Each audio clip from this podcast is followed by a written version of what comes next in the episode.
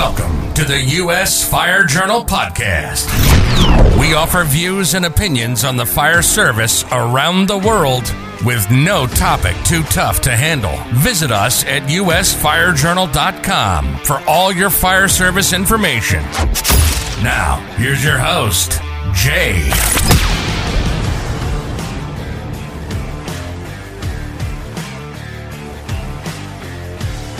Good morning. Welcome into the podcast. I am Jay. Today, November the twenty-fifth. The year is still twenty twenty-one. And happy Thanksgiving to everyone out there who uh, who is uh, bravely trying to get through the day uh, during which uh, uh, various uh, traumatic events such as family visiting is taking place. And of course, uh Thanksgiving means a lot of things to a lot of people around the nation, and, and here at U S. Fire Journal, I think one of the things we need to give thanks for, and we'll get into that in a little bit, are, are things like the, the brotherhood, things like uh, sisterhood, things like uh, ladder trucks, and, and things of that nature. Halligan, you know, the Halligan. Thank you, Hugh.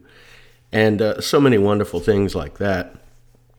But I want to start off today by talking about uh, something that I noticed.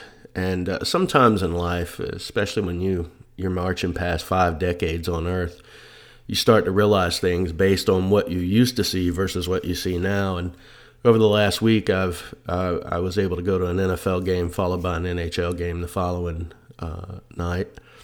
And one of the things that, that I noticed that is such a stark difference uh, is in the design of stadiums with respect to mass casualty incidents, especially uh, things like a you know you get uh, a panic such as we saw at at, uh, at Astroworld, uh, the Travis Scott um, thing that they had out in Houston with so many people, uh, where people perished, and you know but inside of stadiums things have changed changed drastically from when I first started going to to football games in the mid seventies to Uh, to today is just the design differences, the the the wide, wide areas in which people can go to get something to eat, go to get something to drink, and it allows more people to to filter past each other. Um, and, uh, you know, the stark difference between uh, previous stadiums and, and many stadiums today, it's and, – and I don't know why it took me – Uh, why it took me so long to realize that. I've been in new stadiums, uh, but uh, the other night or the other day at a at an N F L game, I, I was standing and I, I was looking from side to side, and I'm thinking to myself, eh, I wonder what the stretch is from that side to this side, and and you see people filing past, and then I think back to some of the stadiums I used to go to, and what I would say is this: I think that uh, a lot of N F L teams, are probably all N F L teams that are building new stadiums, Um, they they look into those types of things, into the safety factor and, and what happens, and trying to reduce uh, choke points.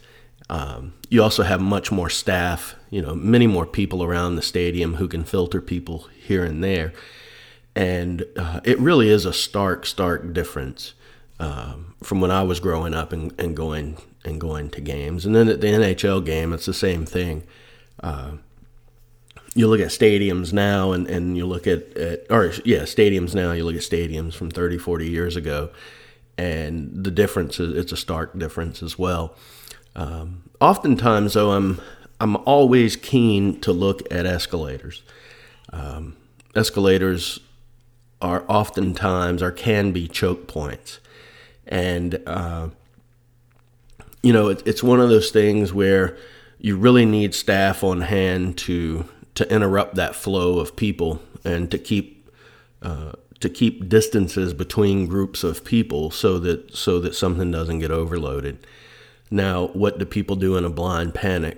Uh, they run. And it doesn't matter in many cases whether you keep your cool or not, although it's far better to keep your cool, because if you're in the wrong spot and you get pinned against something, uh, you know, tragedy uh, unfolds. And again, thinking back to uh, what happened out in Houston, uh, which is just, it, it was a horrific, horrific thing. And you hope that engineers and, and, uh, and codes people are looking at these sorts of things and taking those lessons and trying to move them forward. Um, obviously, uh, the situation in Houston was far different, um, and just uh, just a woeful, woeful uh, event out there. It, it, it was horrible, and uh, you hope that there is. Uh, you feel for the families, obviously, and friends, and, and you hope that, that there's some good that comes out of it, although it's hard to say that uh, when you're talking about people who lost their lives. So, again, large events, keep your head on a swivel. Know where you're at in relation to where you can get out. Know where you can go, where you can't go. And, you know, look, you're watching a football game, right, or any other game, and there's a panic. Go to the field. I know people don't necessarily like hearing that, uh, but if it's me and my family, me and my friends, we're going where we want to go. Excuse me, we're going where we need to go. And uh, if that's on the field or under the ice or wherever that happens to be, that, that's where we'll be. And uh, that's the way that that plays out. So today, let's talk about some things we're thankful for on this on this day, right? Thanksgiving. Um, it's it's a holiday, uh, and, and typically no gift giving, so not one of my favorites, but I do like Thanksgiving. So what are we thankful for? Well, I reached out uh, to a couple guys who, um, they they work in the area in which I, I used to live, in one of the places I used to live, and I said, hey, why don't you ask some of your uh, your guys, hey, you know, what are you thankful for? And so I got back a list of things, and I'm going to pick a few off here. Uh, competency. They're thankful for competency. What's competency? Well, especially as it relates to the fire service. Well, do people know their jobs? Can they do their jobs?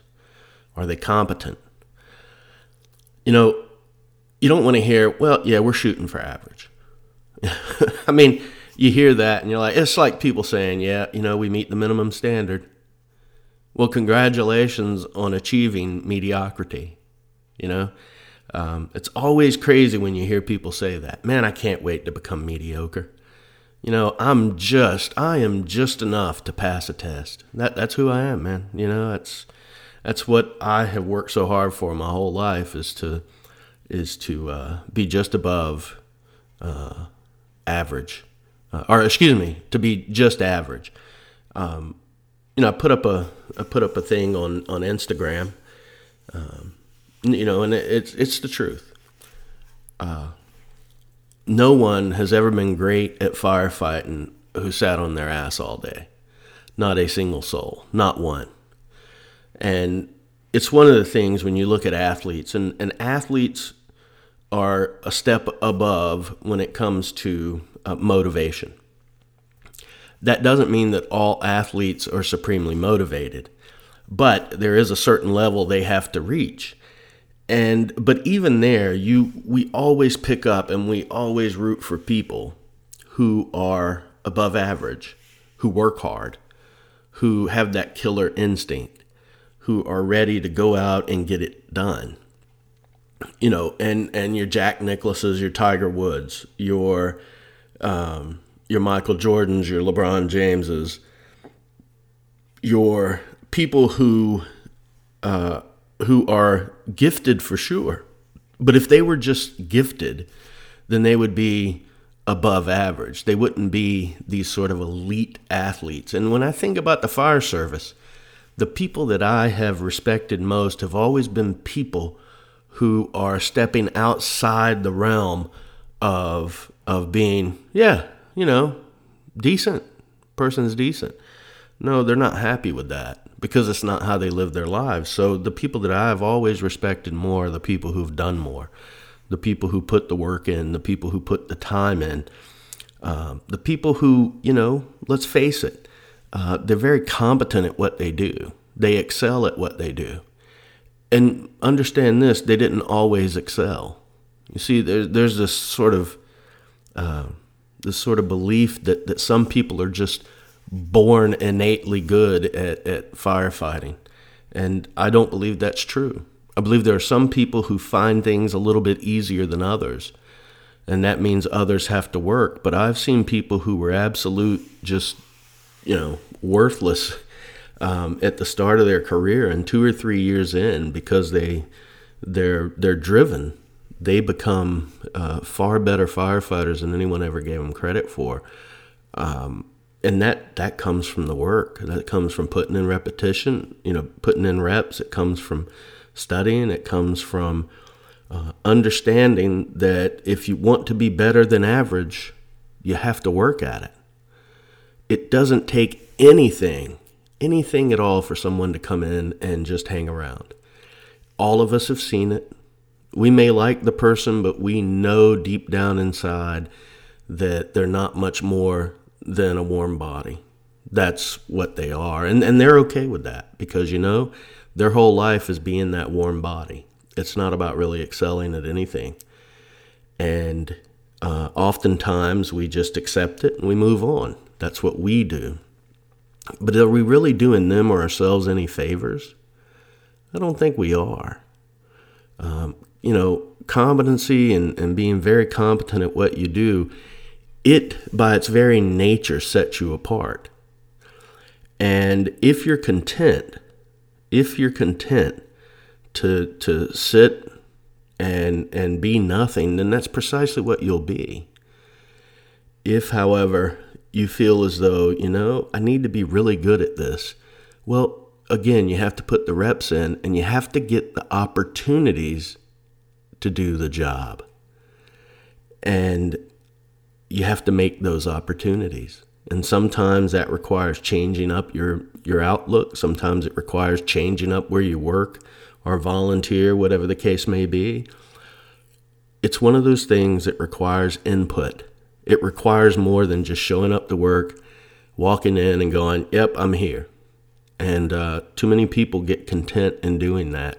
And they're always amazed when people pass them by. You ever notice that? They're like, well, what about me? Yeah, well, you don't do anything. So what do you expect? Um, competency, real competency, requires work, requires sweat, and uh, requires some thinking. And a lot of people are opposed to that. Thankfully, and on Thanksgiving, we give thanks for those people who aren't, and who decide they want to be better than average. Uh, so we give thanks for competency. Here's another one. The brotherhood, right? The brotherhood, right? The brothers. Um, a lot of people use that term, you know. Ah, we're brothers. Yeah, you know, we're a family, brotherhood, sisterhood. We do this, we do that. Um, you know, it's all about, you know, it's all about each other. And so we have to talk about the negative to that in order to give thanks for the extremely positive. And one of the negatives to that, a lot of people who say, or not a lot of people, but some who say that, they turn around and they're stabbing their brothers in the back every way they can. Um, there's a case of, of a guy I know that, I don't know him well, but uh, his crew hates him. And and he's a company officer, uh, fairly new, I guess. And uh, for all the world, he thinks his crew loves him. I mean, he does. And... Uh, But uh, crew despises him. Uh, not too many people like him, to be blunt. But his fatal flaw is the big E. And it's sitting on his shoulders. You know, he's got an E on his left shoulder and an E on his right shoulder. And so when he turns right, all he sees is the E. When he turns left, all he sees is the E. And the E stands for ego. His ego's massive. And because of that, he tells other officers and people, yeah, you know, man, my crew, man, they love me. You know, they love being around somebody who's awesome and all this. Meanwhile, what he doesn't know is that his crew can't wait to get away from him. And so, you know, here we have the brotherhood, right? And before people say, well, the brothers wouldn't talk about a brother like that, that's not true. The brotherhood doesn't mean you accept everybody for, you accept people, but you don't expect them with fatal, you don't accept them with fatal flaws, flaws that can kill firefighters and other things. And so while we give thanks for brotherhood, we also have to point out that some people who spout off the brotherhood constantly, um, they're any they're they're anything other than fraternal. They they simply uh, they exist for themselves, and because they exist for themselves, they can't see anything around them. They don't care about the crews. They just don't. They care about their crew only in as much as it affects them to the negative. If it's positive, they take the credit. If it's negative, they disperse the blame. And unfortunately, that is not brotherhood. That is not sisterhood. Um, and I'm just going to call it brotherhood. Um, here, here's one of the things that I know, and, and this is an absolute fact. You can be a decent human being and be very good at what you do. You can. It, it, it doesn't take a lot. If you genuinely care about people, if you genuinely care about people's careers and their lives and their families, then that comes through. You know, it, it's it's not a couple of comments here and there, and you think, wow, yeah, these guys, you know, they know I got their back. No, it's what you do. Do you look out for them? You know, that's the brotherhood. That's what that is. Um, yes, in the brotherhood, you have people who are less talented than others, and you look out for them. That's the way that goes. But Um, within the brotherhood, just like with any other brotherhood, military, whatever you want to do, whatever you want to say, um, you also have to guard against those people who try to pervert it. And the perversion of that brotherhood is something that is, uh, uh, people know it. They do. Uh, I think many people have that instinct. Um, others see it after a little while. And so, yeah, it can be something negative. But now let's give thanks for the brotherhood that we see on display most often, and that is the caring about each other. When a brother is sick, when a family member of a brother is sick, um, the brotherhood that allows you to get together uh, off duty and go out, enjoy each other's company, um, ask about your families, you know, uh, break bread. All of these things together, they allow you to look at some look at someone as as more than just a coworker, as more than just another person, uh, but as a, a valued member of a much larger family. And that's what the fire service is. That's what firefighting is at its very best. And thankfully, the best is on display far, far more often than the than the worst. And while we acknowledge that, yeah, there are there are things out there that aren't good, we also acknowledge the truth, and that is that um, the brotherhood is something to give thanks for, and uh, it's something to keep going each and every day, not just once a year.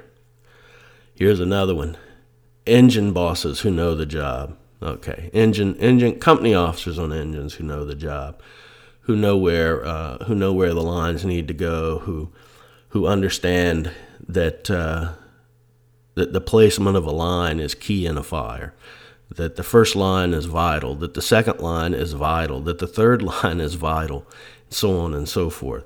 They know more than what's in an I F S T A manual or an hour or an hour long uh, talk by somebody at, at some sort of state function. They they realize that it's incumbent upon them to make sure that they're putting their people in the best possible position to succeed. So the engine bosses are are your core. They really are. Look, I love ladders. Rescues are cool. All the specialties nice. But as engine companies go, so go the fire service. Um, and so, yeah, let's give thanks to the engine bosses. Let's give thanks to the ones who who don't who don't. Uh, take average as a goal, that they look at above average, not only as leaders, but as that engine boss, as that person who has to make decisions. And so let's give thanks to them. Let's give thanks for strong ladders and the people who climb them, right? It's legit. Um, the ladder company, the truck company. Um, you know, you get a fire in the C A C loft, You, can, you need them truck guys, right? You, you need truck guys on every call. It, it's amazing to me, and this is one of the things that I enjoy doing when I meet people. I enjoy listening to them talk about the various disciplines within the fire service, and very often you, you meet somebody, or not very often. Sometimes you meet people, and they're like, ah, we don't need a truck company. These, uh, you don't need ladders. What do you need them for? We could do everything from the ground. And, and you know, it's like, hmm, okay, well, maybe that's your experience. But then they're not happy with that, right? Because then they got to go further. I, I, you know, it's just too dangerous. Yeah, about truck companies, man. Who wants to get on those things? They're too dangerous. Um, and then you're like, well, you know what? Danger is a part of your life, isn't it? You get up in the morning, you're drinking coffee. You hope it's coffee. You hope there's not some poison in it of some sort. Then you get on the highway. What's more dangerous than that? Being on a highway, right? It's dangerous. Um, you're in a relationship with somebody. You're exposing your vulnerable side. That's dangerous. You go and eat out at a restaurant. Guess what? Dangerous. Could be bad food. You don't know. Maybe those people are only out for profit and they don't care what they serve you. So they serve you, you know, you think you're getting chicken wings, you're getting bat wings. Hopefully you'd notice, but let's pretend you don't. Danger, danger. You get on an aircraft, dangerous. Get shot at, very dangerous. Own a gun, dangerous. Don't own a gun, even more dangerous. Bottom line is life's danger. And when you join the fire service, guess what? You have a job to do. Your job description is is uh, is available everywhere. I mean, let's face it. You go in the fire department, you're probably going to have to advance hose line. You're going to have to train. You're going to have to be educated. You're going to have to climb ladders. You're going to have to do all of these things. So I give thanks for ladder companies because they do the job. And I don't really care. You know, you sit and listen to people talk about them. And I know me. I used to be like, nope, got to correct these people. Got to tell them where they're wrong. But most of the time, it's not worth it because the people spouting off this stuff, they don't really know. They don't have a concept, really. They think they've been firefighters. Uh, and, and maybe they have. Maybe they just haven't experienced a ladder company. Um, they've probably never vented a roof, or if they have, it's been very limited. Uh, but here's my thing. If you haven't done it or you don't do it, look around. Talk to people. Talk to people who have. Find out about how the other side lives. Because I'll tell you this. You want to put out a fire with the with less danger for everyone involved? Vent the roof. Now, this is not on every situation, but on the vast majority, get it opened up. Take the heat off the engine company. Um, it's the same people who say we don't need four people on a rig. I wouldn't know what to do with four people. Then you know what? You know what that shows? You don't know what to do. You really don't.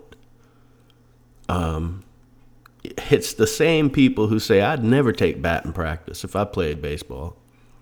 Really? Okay. Then stay where you're at, because wherever you are, if you're spouting that off, you have issues. You have massive issues. That's the way it goes. You need strong ladders. You need people to climb them. We give thanks for truck companies. We give thanks for engine bosses. We give thanks for rescue companies and squads and, and baby little tiny infinitesimal uh, vehicles and the huge, large massive vehicles. We give thanks for it all. Here's a good one. Give thanks for leaders who care. Yes, definitely. You've probably had an experience where leaders don't care. And it's visible to everyone. But then you have the leaders who don't care, right? Or the leaders who care. And it's even more visible. The leaders who care are never going to put you in a bad spot, or rarely going to put you in a bad spot. They're going to take ownership of their own successes and failures. Uh, they're going to try to put you in the best spot to succeed each and every time, not just once in a while. So, leaders who care, we give thanks for them. How about good equipment? Absolutely. Some places you have all the equipment in the world you'd want. Other places, you don't have a Halligan, you know, you have a stick. So what do you do with that stick? Well, until you can get that Halligan, you got to make that stick work. Um, and so, like firefighters everywhere, firefighters will improvise, adapt, overcome. It's what they do. But it sure helps when you have the right equipment for the job. Now, understand this. The right equipment doesn't necessarily mean the latest, best, or the latest, newest thing that just come down the line. Too many people buy stuff that then sits on a rig forever, never utilized, or it sits... Or worse, it sits up somewhere in storage. If you're storing vital equipment, it shows poor leadership. Good equipment is utilized a good deal of the time. That's that's the metric right there. Good equipment, great equipment is utilized a great deal of the time. It doesn't mean that you don't have that one special tool that, you know, that you utilize once in a great while. That that happens too. But if you get equipment that's considered everyday equipment and it's not being utilized, somebody made a piss poor decision in purchasing it. And it shows. And everybody knows it. But that good equipment put in good hands, oh man, it can move mountains. You know, um, forcible entry, good equipment, in good hands, they're going to get in anywhere. You know, good hose choices, in good hands, with good people who know where to put it, you're going to knock down all the fire you'll ever want to knock down, and so on and so forth. Good P P E, properly utilized by good people, they're going to get in there and they're going to get it done. Why? Because it's what they do. That's the beauty of it. So we give thanks for all of these good things. We do. We give thanks for the good people. We give thanks for the good times. And we give good thanks for the good responses in other people's worst times.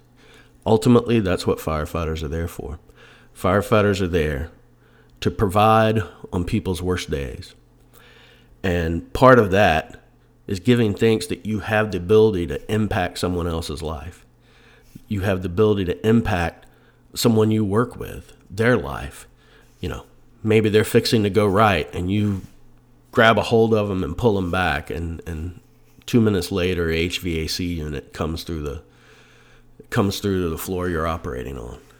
All of those things we give thanks for and more. We give thanks for our families. We give thanks for the people who who keep the homes running, who uh, help us raise kids, who help us, uh, who serve each other. Because that's what couples do, right? That's what it's supposed to be, serving each other. It's a lot of things to give Thanksgiving for. And so in closing this out today, I want to give thanks to you, people who listen.